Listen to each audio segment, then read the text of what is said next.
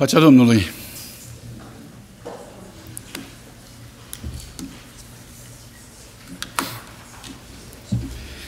În anul 1517, la 1 noiembrie, Luther a ieșit afară și pe ușa bisericii unde sluja el, a bătut în cuie tezele sale fundamentale în care punea Scriptura deasupra întregii tradiții creștine de până atunci, deasupra întregului folclor european care funcționa în vremea respectivă în cadrul creștinismului uh, apusean și așa mai departe. Rețineți pe ce dată a fost?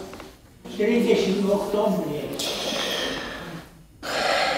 Da. 31 octombrie, 1 noiembrie. Acolo. Am o întrebare pentru dumneavoastră, simplă și crucială pentru tema din dimineața asta. Și anume, cum de-am ajuns de la sărbătoarea tuturor sfinților? Pentru că vreau să vă spun că atunci când Luther a afișat tezele sale, el a ales una dintre cele mai importante sărbători creștine. Un, afluxul de vizitatori era foarte mare și el l-a pus pe ușa bisericii pentru a le populariza, pentru ca oamenii să le vadă, să le citească, să-și pună probleme și, într-adevăr, proclamarea Scripturii ca adevăr al lui Dumnezeu să fie puternică, cel puțin în Wittenberg. Bun. Deci, cum de am ajuns de la sărbătoarea tuturor sfinților de la 1 noiembrie sau 31 octombrie, cum de am ajuns la sărbătoarea tuturor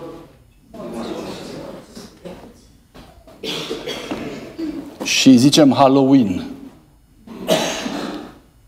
Cum de am ajuns? Eu vreau să vă spun limpede, voi face așa, cum de am ajuns la sărbătoarea tuturor și voi pune trei puncte. Pentru că încă nu sunt sigur ce sărbătorim noi astăzi la Halloween. Sărbătorim morții sau ceva mai mult decât morții?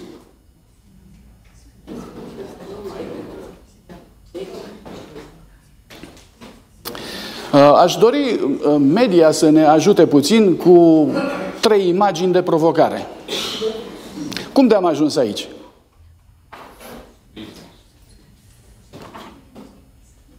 Dacă ar fi doar business, aș înțelege. Dar dacă e ceva mai mult decât business. Dacă tabloul acesta vorbește ceva despre natura creștinismului modern, adică dacă s-a produs o metamorfoză, o schimbare a creștinismului modern între timp. Și dacă s-a produs schimbarea, atunci întrebarea mea este ce fel de creștinism e creștinismul acesta? Da. Cineva ar putea să spună, păi nu e o, ăsta nu e creștinism, e o glumă. E o glumă. Și cineva ar putea să spună, e o glumă pentru copii. Cam așa se uh, justifică astăzi. Lasă-ne și pe noi să glumim o dată pe an, să glumim cu ce? De a ce?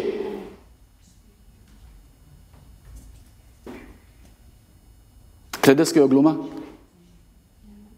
Credeți că copiii noștri ar trebui să fie formați în joacă în felul acesta? Ideile, sugestiile pe care noi le oferim generației viitoare sunt idei sănătoase atunci când jocul e așa? Vreau să vă întreb unde e frumosul? Unde e lumina? Unde este uh, binele? Știți ce sunt aceștia? Sunt zei antici. Uh, imaginea din stânga pe care o vedeți cu flashul acela de lumină este până la urmă zeul celtic ce este responsabil cu apariția Halloween-ului la noi. De acolo vine, din direcția respectivă. Aș vrea să vă întreb un lucru. Pe vremea când oamenii stăteau cu aceste imagini în minte și în față, pe vremea când celții nu erau creștinați, pe vremea când erau păgâni și când uh, aceste imagini le urmăreau conștiința, le urmăreau imaginația și așa mai departe, erau oameni mai fericiți sau mai nefericiți? Vă întreb așa, la nivel de logică, la nivel de... că pe urmă vom intra în cuvântul lui Dumnezeu. Dar vreau să vă întreb, erau mai fericiți sau mai nefericiți? Care era, care era reflexul psihologic uh, care se implementa în ființa lor în momentul în care, dincolo de existența aceasta, îi urmăreau aceste tablouri? Imaginea asta. Noaptea, ziua, permanent, uh, în cimitire, după copaci, în păduri, după pietre mari, oriunde uh, se gândeau dacă nu e cumva unul din ăsta. Uh, vreau să vă întreb dacă vă puteți imagina teroarea sau coșmarul existențial al omului fără scriptură. Pentru că așa se trăia înainte. Așa se trăia. Și ca și cum n-ar fi fost de, a, de ajuns lucrul acesta, după modelul sau după chipul acestor imagini, acestor zei, uh, eu știu, antici, au apărut măștile. Să știți că măștile uh, au format un capitol foarte important al așa zisei culturi umane. Și dacă mă întrebați de ce au fost foarte importante, era simplu, pentru că omul lua masca zeului și și-o însușea. Adică în momentul în care îți puneai masca asta pe chip, pe față, tu deveneai una cu, cu zeul de la care împrumutase și masca. Deci nu numai că zeul respectiv te urmărea prin pădure, noaptea, ziua și așa mai departe, prin cimitire. Nu doar asta. Ideea este că la urma urmei, tu luai masca zeului respectiv, ți-o puneai pe față și deveneai cum? Deveneai asta.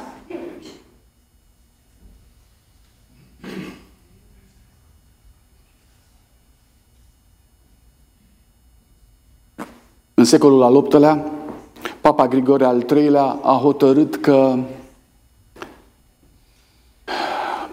aceste influențe ale păgânismului uh, sunt destul de greu să fie eradicate la nivelul omului de rând.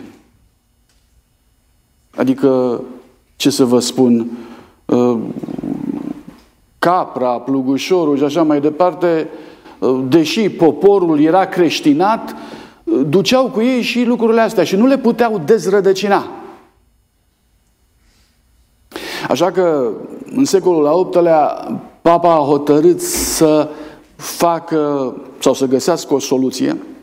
Dacă nu le putem dezrădăcina, măcar ce să facem cu ele? Le creștinăm. Mulțumesc le trece printr-un proces de culturalizare creștină. Adică le zicem că sunt creștine. Și le-a introdus în creștinism sub numele de sărbătoarea tuturor sfinților. Deși până acum aceștia sărbătoreau toți morții. Sau dacă vreți, zeilor. Că de asta spun că nu știu prea bine ce sărbătorim la Halloween.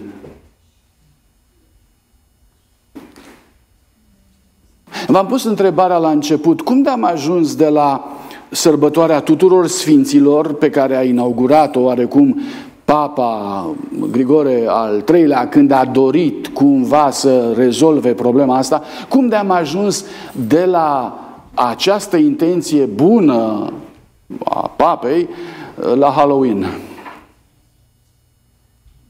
Cum de-am ajuns?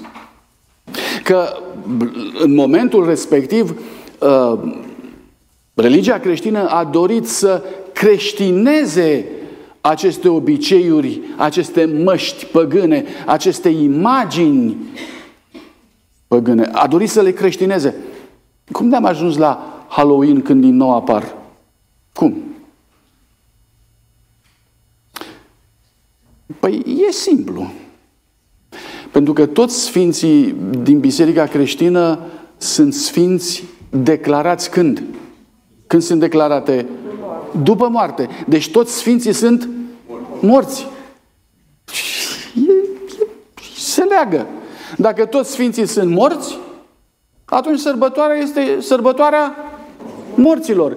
În ritualul celtic, așa era, era sărbătoarea morților. Când a fost botezată în terminologie creștină, uh, s-a, botezat și logic, adică dacă sfinții sunt morți, adică hai să ne gândim puțin la sfinții noștri morți.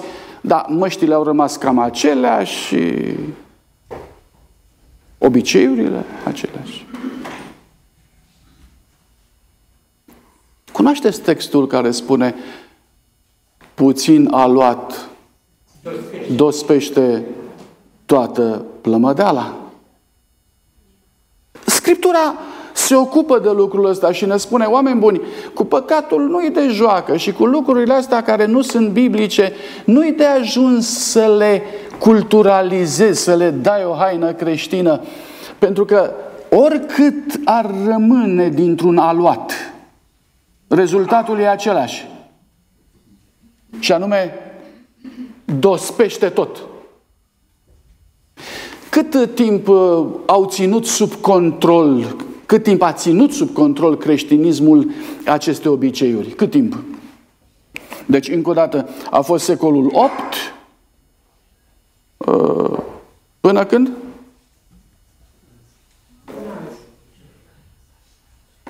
Vă dați seama, a stat acolo păstrat ca un ou care aștepta să spargă.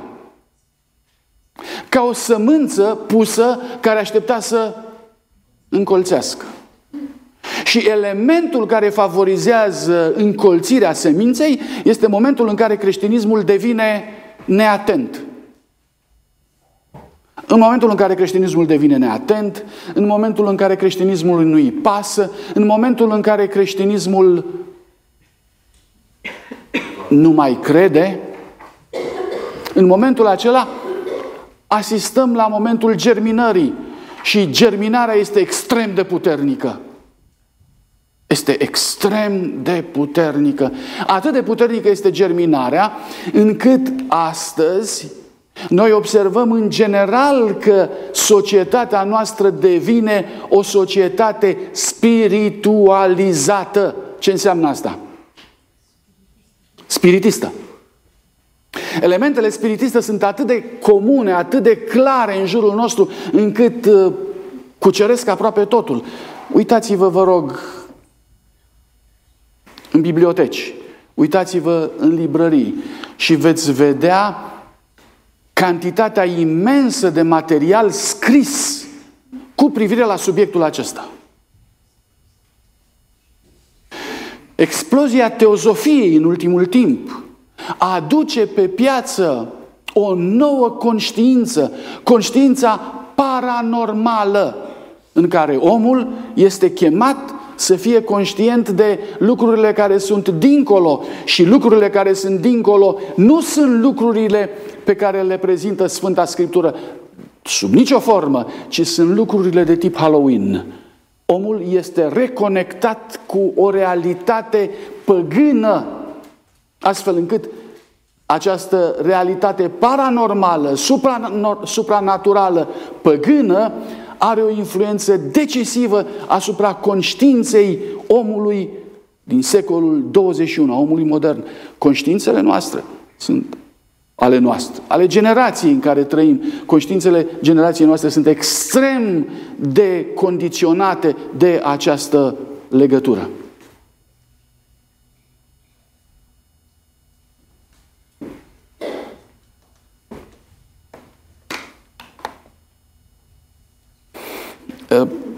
Cum să vă zic?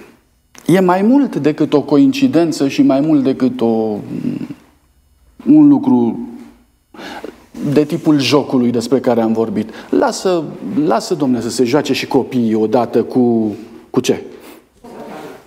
Nu, nu, nu, nu, nu, nu, sigur că nu. Sigur că nu. Să se joace și ei odată cu chipuirea asta a oaselor, a morților. Lasă-i să se joace. E mai mult decât atât. E vorba de un principiu. Pe lângă altele. Știți care e principiul? Principiul este următor.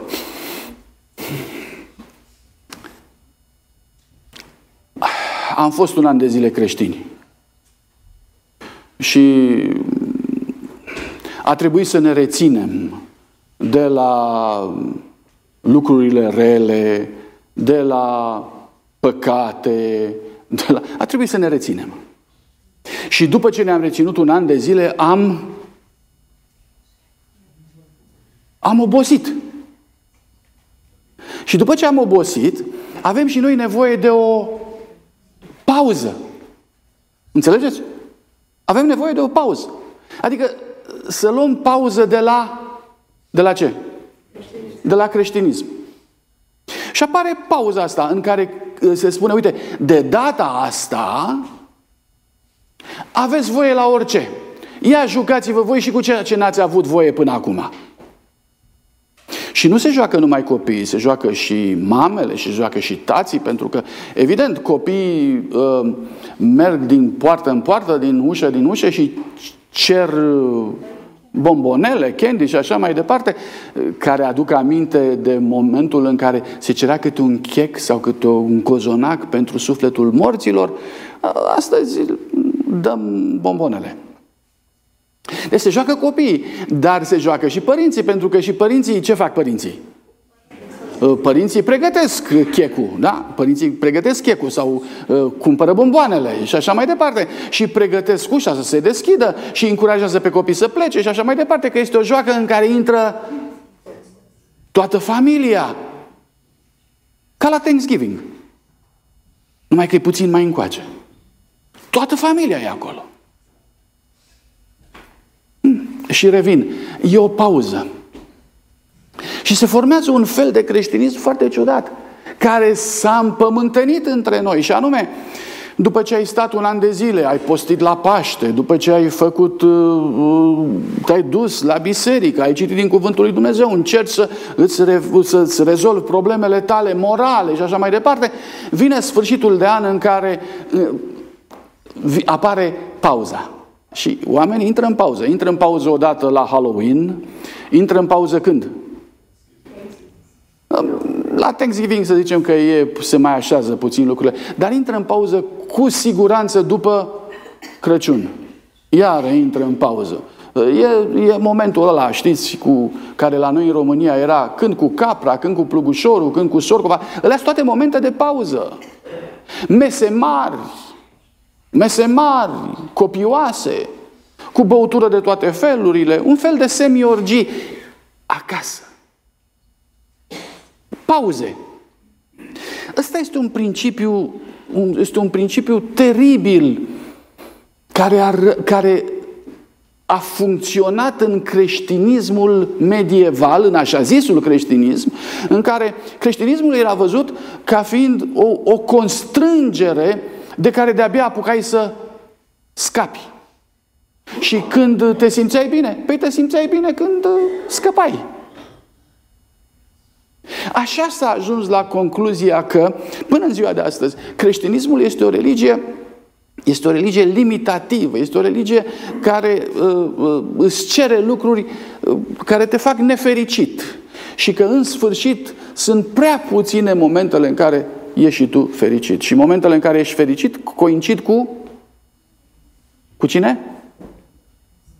Cu ce? Momentele în care ești fericit coincid cu sărbătorile astea de pauză. Uzi, ești fericit cu Halloween-ul pentru că te joci. Ești, e posibil așa ceva? Uh, aș vrea să observați cum principiul acesta dă peste cap valorile din lumea creștină și ne fac din creștini necreștini, nu ca și practică, dar și ca gândire.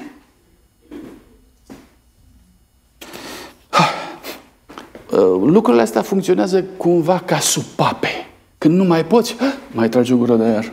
Vă aduceți aminte că există prin California pe aici, pe numele de mașini, pe numele de matriculare, scris următorul cuvânt, următoarea idee. Am mai zis-o. 99% înger. Wow! 99, v-ar place? 99% înger. Păi e fantastic! 99% din cazuri să fie îngeri. Superb! Cine poate să fie 100%? Ar fi culmea să-ți cer să fii 100%. Lasă 99% că tot e bine. Nu? Nu-i bine? Dar știți ce scrie jos la număr? Poftim? Nu, zicea, dar vai la 1%. Ăla 1% reprezintă supapa. Și spune că supapa are capacitatea să arunce în aer 99%.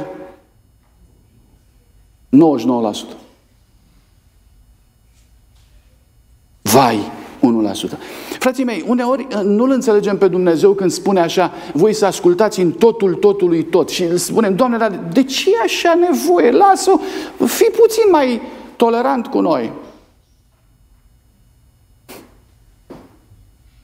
Până când uh, viața, istoria, propria noastră experiență va arăta că 1% este tot atât de primejdios ca și 100%, că 1% are puterea unui, unei dinamite pentru a răsturna și a face țândări o viață care în rest 99% e angelică. Nu știu dacă putem înțelege lucrul ăsta, dar ăsta este principiul care stă în spatele acestor, acestor dezlănțuiri anapoda pe care le-am tolerat și la care găsim justificări astăzi, pentru că, încă o dată, am încercat să răspund la acea justificare candidă. Lasă, mamă, că se joacă. Nu, nu se joacă.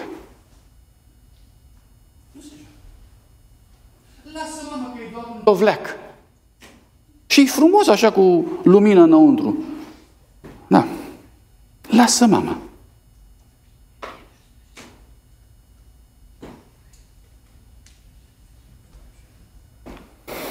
Creștinismul relaxat. Hm. Creștinismul relaxat întotdeauna uh, te conformezi o vreme și când nu mai poți, după aceea fu, compensezi. Ca în postul Paștelui. Mă folosesc de exemplele acestea din lumea catolică și ortodoxă. Cât, cât este postul Paștelui, pe ce durată? Vă amintiți? Știți? E un fel de ramadan creștin. 40 de zile, da? 40 de zile de post. Și după 40 de zile de post, când n-ai mâncat și te-ai supus la tot felul de înfrânări despre care Sfântul Apostol Pavel spune că sunt fără rost. Dar în sfârșit, ai făcut treaba asta, după aceea vine Paștele și la Paște ce se întâmplă? Poftim? Recuperezi, frate. Recuperezi, mănânci un miel întreg, uh, te duci la spital după aceea. De ce? Pentru că ăsta, e, ăsta este, așa funcționează, așa funcționează, da? Cu supape, 40 uh, de zile de post și după aceea te îmbui de nu te mai cunoaște nimeni. Ăsta să fie creștinismul oare? ce cu noi?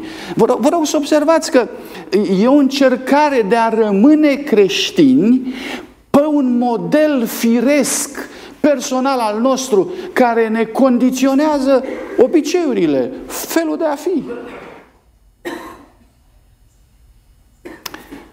Uh, te duci la biserică sâmbătă, da? Stai de dimineața până seara, citești Scriptura, uh, cânți, ești cu minte, faci o zi pentru Domnul. Spuneți-mi mie, care este momentul cel mai colorat din timpul săptămânii, cel mai explosiv din timpul săptămânii, cel mai cu petreceri din timpul săptămânii, când este? Sâmbătă seara. E sub papa. Încearcă să mai faci un studiu sâmbătă seara după apusul soarelui. Încearcă să mai faci un studiu și vei primi un răspuns fantastic și anume, păi, nu ne ajunge? Ne-am, ne-am, ne-am săturat? Da, ne-am săturat, mai lasă-ne și pe noi să huh, să respirăm și începe, începe respirarea după apus. Și ați observat cum se respiră după apus?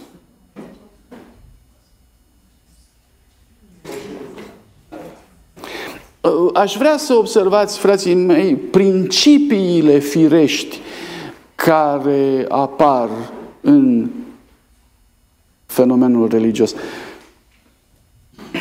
În studiul religiilor, acest tip de religie s-a numit religia taoistă sau religia artistului.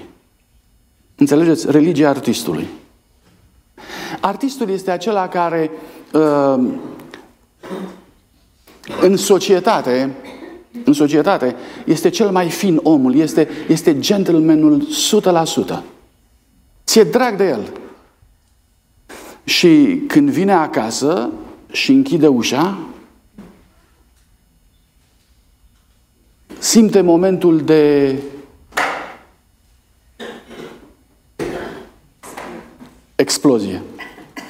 Pentru că toată ziua n-a făcut altceva decât uh, și-a reprimat toate dorințele lui de a fi altfel și reprimându-le a fost gentlemanul ideal. Toată lumea s-a îndrăgostit de el, dar când se întoarce acasă, are voie, are voie să țipe, are, nevoie să, are voie să spargă, are voie să se manifeste compensator, tip supapă din nou. Da? După ce au fost frustrări adunate în timpul zilei, se eliberează, are nevoie de o eliberare. Uh, și psihologia ne asigură că în felul ăsta se poate trăi o viață civilizată. În felul ăsta se poate trăi o viață frumoasă, o viață de credință. Cum? Dacă ai supape când să poți să fii și rău, să poți să fii și necreștin, să poți să fii și tu însuți. Ăsta este principiul fundamental care ne provoacă.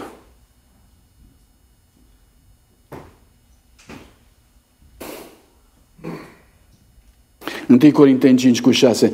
Puțin a luat dos pește toată plămădeala. Stafii, măști, balauri, dragoni. Uh, numele de dragoni este un alt nume pentru pentru pentru popularul drac din limba română. Iertați-mă că îl folosesc acum, dar ca să fie mai clar.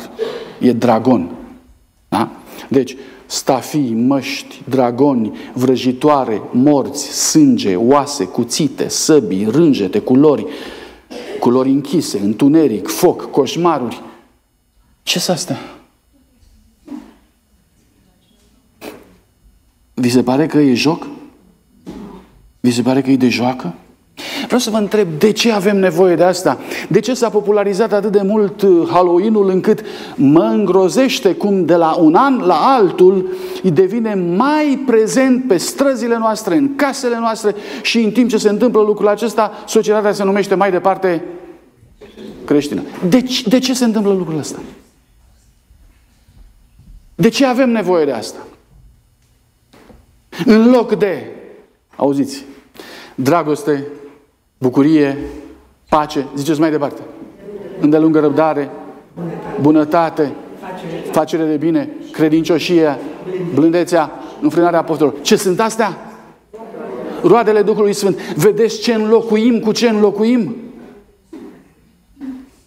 Să fie clar, se produce o înlocuire foarte puternică și vă rog să observați ce înlocuim sau la ce renunțăm. renunțăm la viață, renunțăm la frumos, renunțăm la curățenie, renunțăm la curățenie. În ultima vreme am observat că este o modă, pur și simplu, în psihologia pozitivă, să lași copilul să se murdărească. Da?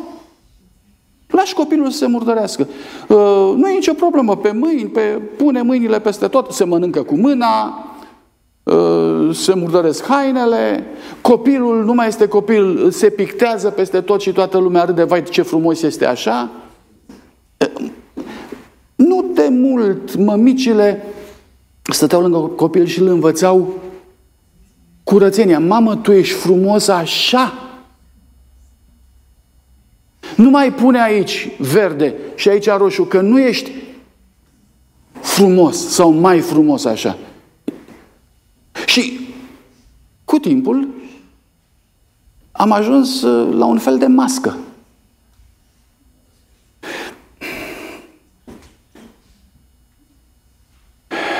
renunțăm și pierdem ideea de binele triumfător. Creștinismul a fost una dintre cele mai pozitive creștini, uh, religii, iertați -mă. Creștinismul i-a învățat pe oameni să fie pozitivi, să fie fericiți. Zice Dumnezeu, v-am dat un viitor și o nădejde. Zâmbetul creștin a fost, a fost uh, pecetea societăților uh, celor mai frumoase care au fost întotdeauna. În loc de zâmbet, astăzi am moștenit, știți cum se zâmbește la Halloween? Se numește rânjet. Zâmbetul s-a transformat în rânjet, este cu totul altceva. Unde sunt valorile noastre? În loc de miei cu care copiii noștri se jucau altădată, la Halloween se joacă cu ce? Dinozauri, brontozauri, balauri. Wow! De ce ieșim din toată creațiunea și intrăm într-o creațiune paranormală, paralelă? Ce se întâmplă cu noi? Și așa mai departe. Auziți? Legătura dintre lumea văzută și cea nevăzută lucrarea îngerilor lui Dumnezeu și lucrarea duhurilor rele sunt lămurit descoperite în Scripturi și sunt întrețesute cu istoria omenirii. Se vede însă o tendință crescândă de a nu mai crede în existența duhurilor rele. De-aia ne jucăm, fraților. De-aia ne jucăm, pentru că credem că e de joacă. Credem că nu e. Credem că nu e. Și Sfântul Apostol Pavel merge la un moment dat și zice, știți că idolul e tot una cu nimic? Și am ajuns, la, am ajuns noi pe idee, nu știu dacă pe ideea asta, dar pe ceva asemănător, mergând mai departe și spunem, nu e nimic, fiți liniștiți, nu e nimic în spate. Mai târziu Apostolul Pavel se completează și spune, dar știți că ceea ce jerfesc neamurile jerfesc demonilor? Apostolul Pavel nu ne lasă într-un vid spunând că e tot una cu nimic. Apostolul Pavel spune, fiți atenți la demoni. Hmm. Deci, se vede o tendință crescândă de a nu crede în existența duhurilor rele, în timp ce îngerii sfinți care lucrează pentru cei ce vor moșteni mântuirea, Evrei 1 cu 14, sunt priviți de mulți ca duhuri ale morților. Deci, vă rog să observați această strategie, această ideologie care se împrăște din ce în ce mai mult. Satana nu există, demonii nu există, iar îngerii sunt îngerii sunt duhurile morților. Nu, oamenii nu mai cred în îngeri. Și lucrul ăsta este din ce în ce mai serios. Oamenii nu mai cred în îngeri, dar ei cred în, în duhurile morților. Schimbare aproape incredibilă. Um, Scriptura nu numai că învață despre existența îngerilor atât a celor buni cât și a celor răi, ci prezintă dovezi de netăgăduit că aceștia nu sunt duhuri despărțite de corp ale morților. După amiază vom continua studiul nostru în legătură cu această, cu această idee. Dar până atunci,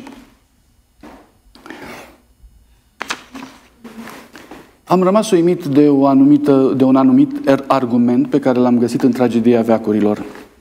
Argumentul este foarte subtil, dar mie mi s-a părut foarte puternic. Uh, în tragedia veacurilor se pune o întrebare. Știți de ce Dumnezeu vi-a promis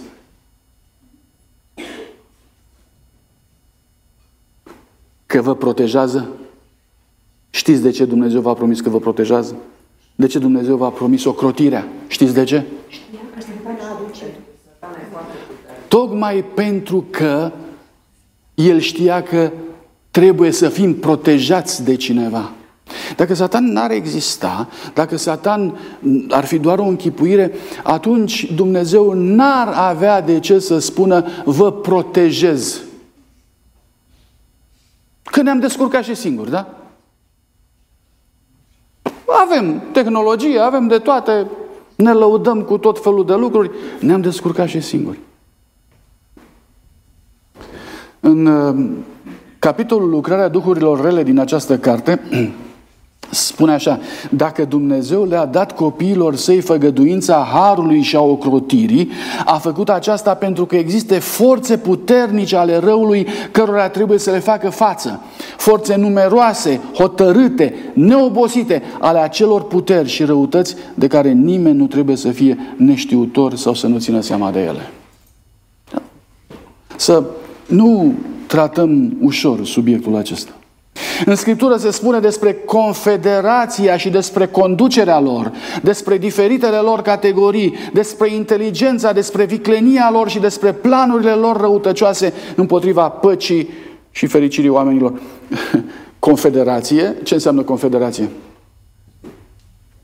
Înseamnă cap, capacitate de guvernare prin strângerea la o altă sau prin unirea diferitelor partide sau diferitelor, uh, eu știu, secțiuni ale lor.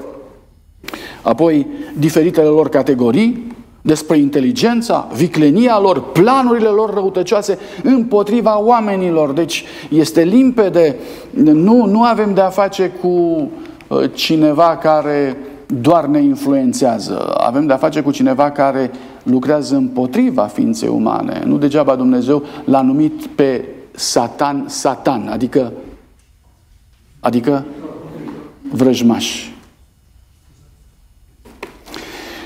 Un alt gând care îl adaug aici, l-am luat tot din același capitol, Satan reușise să întemeieze idolatria în toate părțile pământului. Ce este idolatria, fraților? Ce este idolatria? Idolatria este încercarea de a materializa concepte, idei din lumea spirituală. Astfel încât îl ai pe Shiva și îl prezinți cu... Spuneți-mi, vă rog, de ce Shiva are nu știu câte mâini, 10, 20, 30 de mâini. Din ce cauză? Seamănă cu un miriapod aproape. De ce alții au coarne? De ce, al... ce se întâmplă cu imaginația aceasta? De ce, de ce sunt așa? De ce nu sunt frumoase? De ce nu sunt uh, luminoase? De ce sunt toate întunecoase? De ce?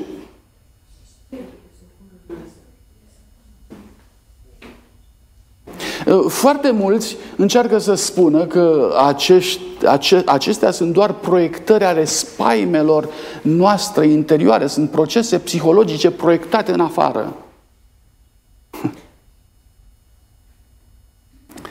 Dacă vă veți lua timp să citiți Roman, capitolul 1, Apostolul Pavel acuză, acuză crești, nu, ființa umană de cea mai mare nebunie posibilă. El spune așa, au schimbat slava Dumnezeului nemuritor și au înlocuit-o cu cu dobitoace, cu târătoare, cu sau cu o icoană care seamănă cu omul muritor. Este una dintre cele mai absurde inițiative și alegeri pe care a avut omul, idolatria. Observați ce se întâmplă la Halloween. La Halloween apar măștile zeilor de altă dată, apare idolatria cea mai puternică, însă în forma ei cea mai abjectă, cea mai grosolană. Posibil. Nu pot să nu fac trimitere la unul dintre exemplele cele mai clare de demonism care apare în Sfânta Scriptură. Și anume, Marcu, capitolul 5, este vorba de demonizații din Gadara. Marcu 5 spune că Domnul Iisus Hristos uh,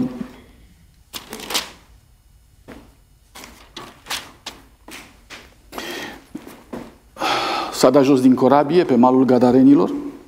Când a ieșit Iisus din corabie, l-a întâmpinat un om care ieșea din morminte, stăpânit de un duh necurat. Vă rog să observați legătura mormintelor a lumii morților cu necurăția, cu demonismul. Sunt toate aici. Omul acesta și avea locuința în morminte, nimeni nu mai putea să-l țină legat, nici chiar cu un lanț. Puterea titanică a acestui om este, nu-i aparținea lui. Este vorba de, este vorba de de instrumentalizarea omului de către, de către demon. Uh, în momentul în care oamenii vor putere, în momentul în care oamenii urmăresc lucruri de felul acesta, atunci uh, Satan devine extrem de captivant. El poate să dea putere, poate să dea succes, poate, forță. de multe ori fusese legat cu picioarele nobezi, cu cătușe la mâini. Rupsese însă cătușele, sfărâmaseră obezile și nimeni nu-l putea domoli. Vreau să vă întreb, ne îndreptăm cumva spre acest tip uman? Transumanismul este căutarea, căutarea omului de un alt ideal, alte tipare psihologice care să ni le însușim, alte tipare existențiale pe care să ni le însușim.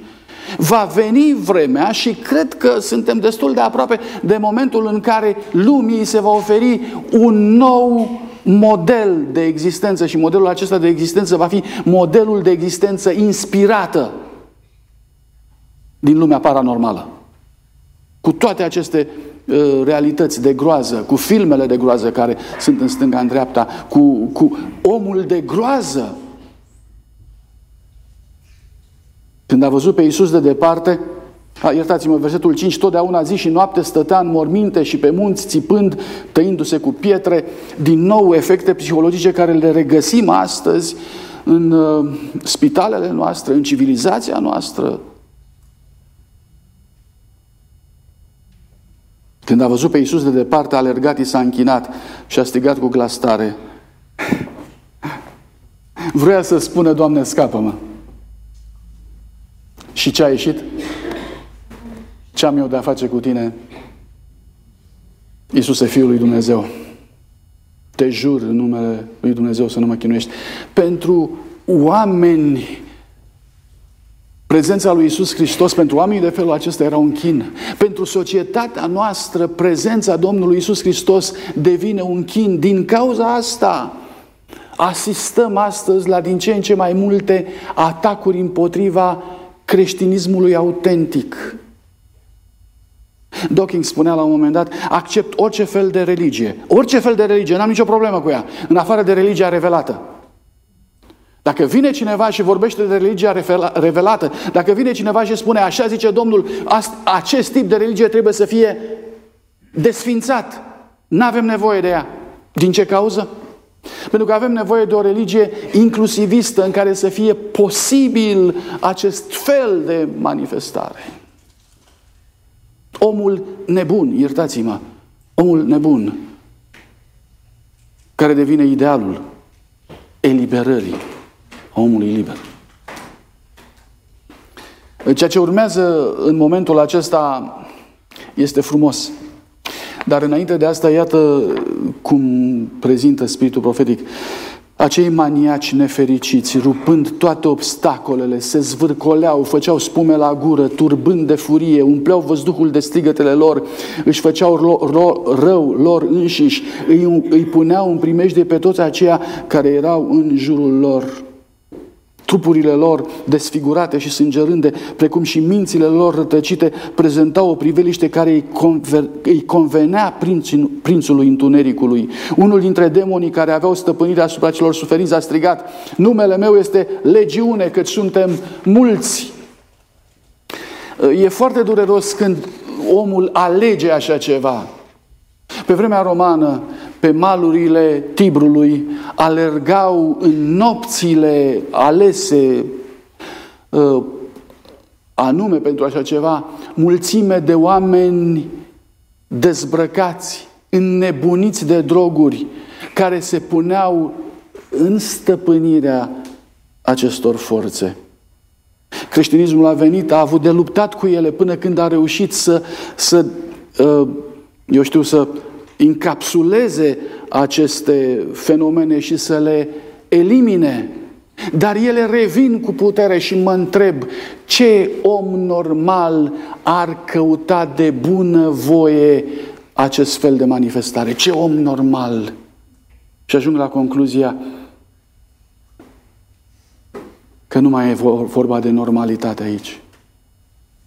Ajung la concluzia că avem de a face cu forțe teribile care schimbă bunul simț, sănătatea, normalitatea. Dragii mei, um, de la, dacă le îngăduim acestor forțe, fiți atenți, ei ne pot lua mintea, pot produce dezordine și suferință în trupurile noastre, ne pot distruge proprietățile și viața. Singura lor bucurie o găsesc în nenorocire și distrugere. Grozavă este starea acelora care se împotrivesc cerințelor divine și se supun ispitelor lui Satan, până când Dumnezeu îi lasă sub stăpânirea acestor duhuri. Dar aceia care îl urmează pe Hristos sunt totdeauna siguri sub grija lui ocrotitoare. Îngerii care sunt tari în putere sunt trimiși din cer să-i păzească.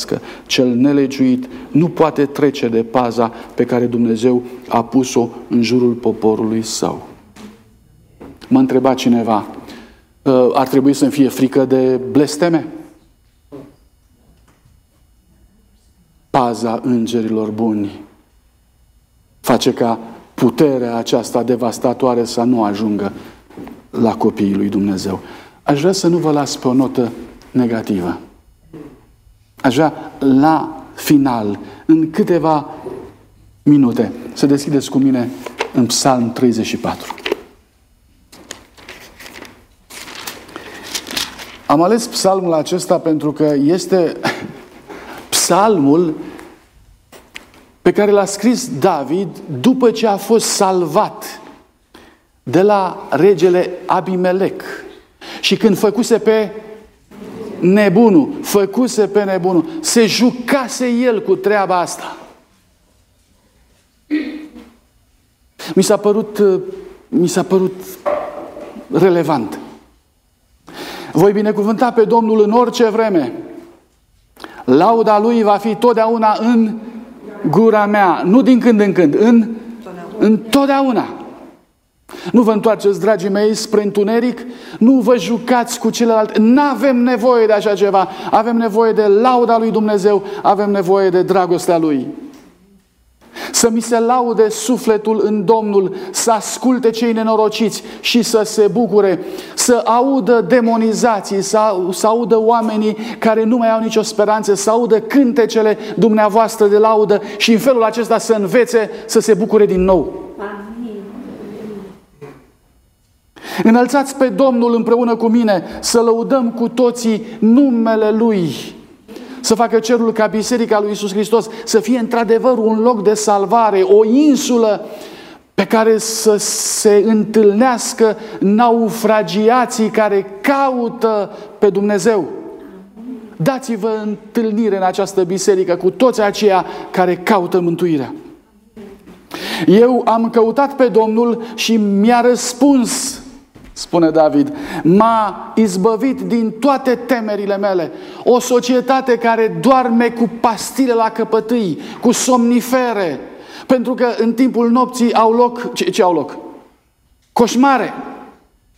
Le e teamă de una, de alta. David spune, eu am vorbit cu Domnul și m-a izbăvit de toate temerile mele. Tot, absolut tot. Doamne, ce schimbare dramatică la nivelul minții. Asta este mântuirea lui Isus Hristos. Ăsta este creștinismul adevărat, creștinismul autentic. Stau și mă gândesc, cum poți renunța la o asemenea perspectivă extraordinară? Cum poți renunța la o astfel de viață frumoasă, plină de biruință, plină de triumf? Cum poți? M-a izbăvit de toate temerile mele. Fără Dumnezeu făcuse pe nebunul. Zgâriase porți. Îi curseseră da? saliva. Ajunsese ca un om disprețuit de toți, în așa fel încât filistenii l-au dat afară din țara lor. Și el spune, Doamne, Tu m-ai schimbat de acolo. M-ai izbăvit de toate temerile mele. Când îți întorci privirile spre El și E e cu E mare, spre cine? Spre Isus Hristos. Când îți întorci privirile spre El, te luminezi de bucurie. Doamne, de ce ar trebui să mă uit la întunericul ăsta? De ce ar trebui să las pe copiii mei să se joace cu lucrurile care îi vor, îi, îi, îi vor aduce într-un univers al terorii? De ce are omul nevoie de adrenalină negativă? Spuneți-mi mie de ce, când Dumnezeu pune la dispoziție adrenalină pozitivă, în așa fel încât să fii fericit cu, ad- cu El cu adevărat. David spune, cu Dumnezeul meu sar peste un zid de apărare, cuceresc cetăți cu Dumnezeul meu, fac orice cu Dumnezeul meu. Doamne, ți se luminează fața de bucurie când te uiți la El. Ce-i cu noi? Când strigă un nenorocit, Domnul aude și îl scapă din toate necazurile lui. Să nu fie rușine să luați poziția celui nenorocit. Pentru că acolo vă va întâlni Dumnezeu. De acolo vă va lua El. Strigați către Domnul cu toată puterea și El va răspunde. Și ultimul verset și voi încheia. Îngerul Domnului tăbărăște în jurul celor, se, celor ce se tem de el și scapă din primejdie. Ce înseamnă a tăbărâ? Poriți? Ce înseamnă a tăbărâ? Vine ori din a-și face tabără, ori din alt, din altă rădăcină. A tăbărâ era când cineva se îngrămădește pe altul și nu lasă în pace și tăbărăște pe el și îl Așa vor veni îngerii în jurul tău, tăbărând peste tine. Domnul Iisus Hristos la un moment dat se întoarce către ucenicii săi și spune lui Petru, auzi, mi-ar fi greu mie să cer de la tatăl meu 12 legiuni de îngeri. Erau 12 ucenici acolo. Câte o legiune pentru fiecare. Vă dați seama, îngerii care tăbărăsc la o singură rugăciune pe care o ridici atunci când vrei să scapi. Atunci când vrei să ți se lumineze fața de bucurie. Dragii mei, înlocuiți Halloween-ul acestei lumi cu mântuirea lui Dumnezeu. Amin. Venim înaintea ta, Părinte, cu strigătul întregii noastre ființe, un strigăt care vrea să reînnoiască legământul nostru cu tine ca sursă a oricărui lucru frumos, a oricărui dar desăvârșit și a oricărui lucru bun pe care îl avem în viața noastră. Îți mulțumim pentru astfel de existență și dorim, Doamne, să rămânem ai Tăi până la capăt. Binecuvintează-ne cu prezența Ta. Binecuvintează-ne cu Duhul Tău cel Sfânt. Eliberează-ne, Doamne, de teamă, de frică, de coșmarurile acestei vieți și ajută-ne, Părinte, să trăim cu conștiința faptului că îngeri sfinți au grijă de fiecare dintre noi. Ajută-ne să înțelegem că suntem ai Tăi Și această perspectivă să ne conducă prin problemele vieții noastre, prin încercările vieții noastre, prin crizele prin care trecem. Pentru ca niciodată, Doamne, viața noastră să nu cunoască dezamăgirea, depresia, coșmarul, ci din potrivă să cunoască lauda și cinstea. Să cunoască slava Ta, să cunoască închinarea pentru totdeauna în mâna Ta. Prin Domnul Isus vrem să rămânem cu Tine. Amin.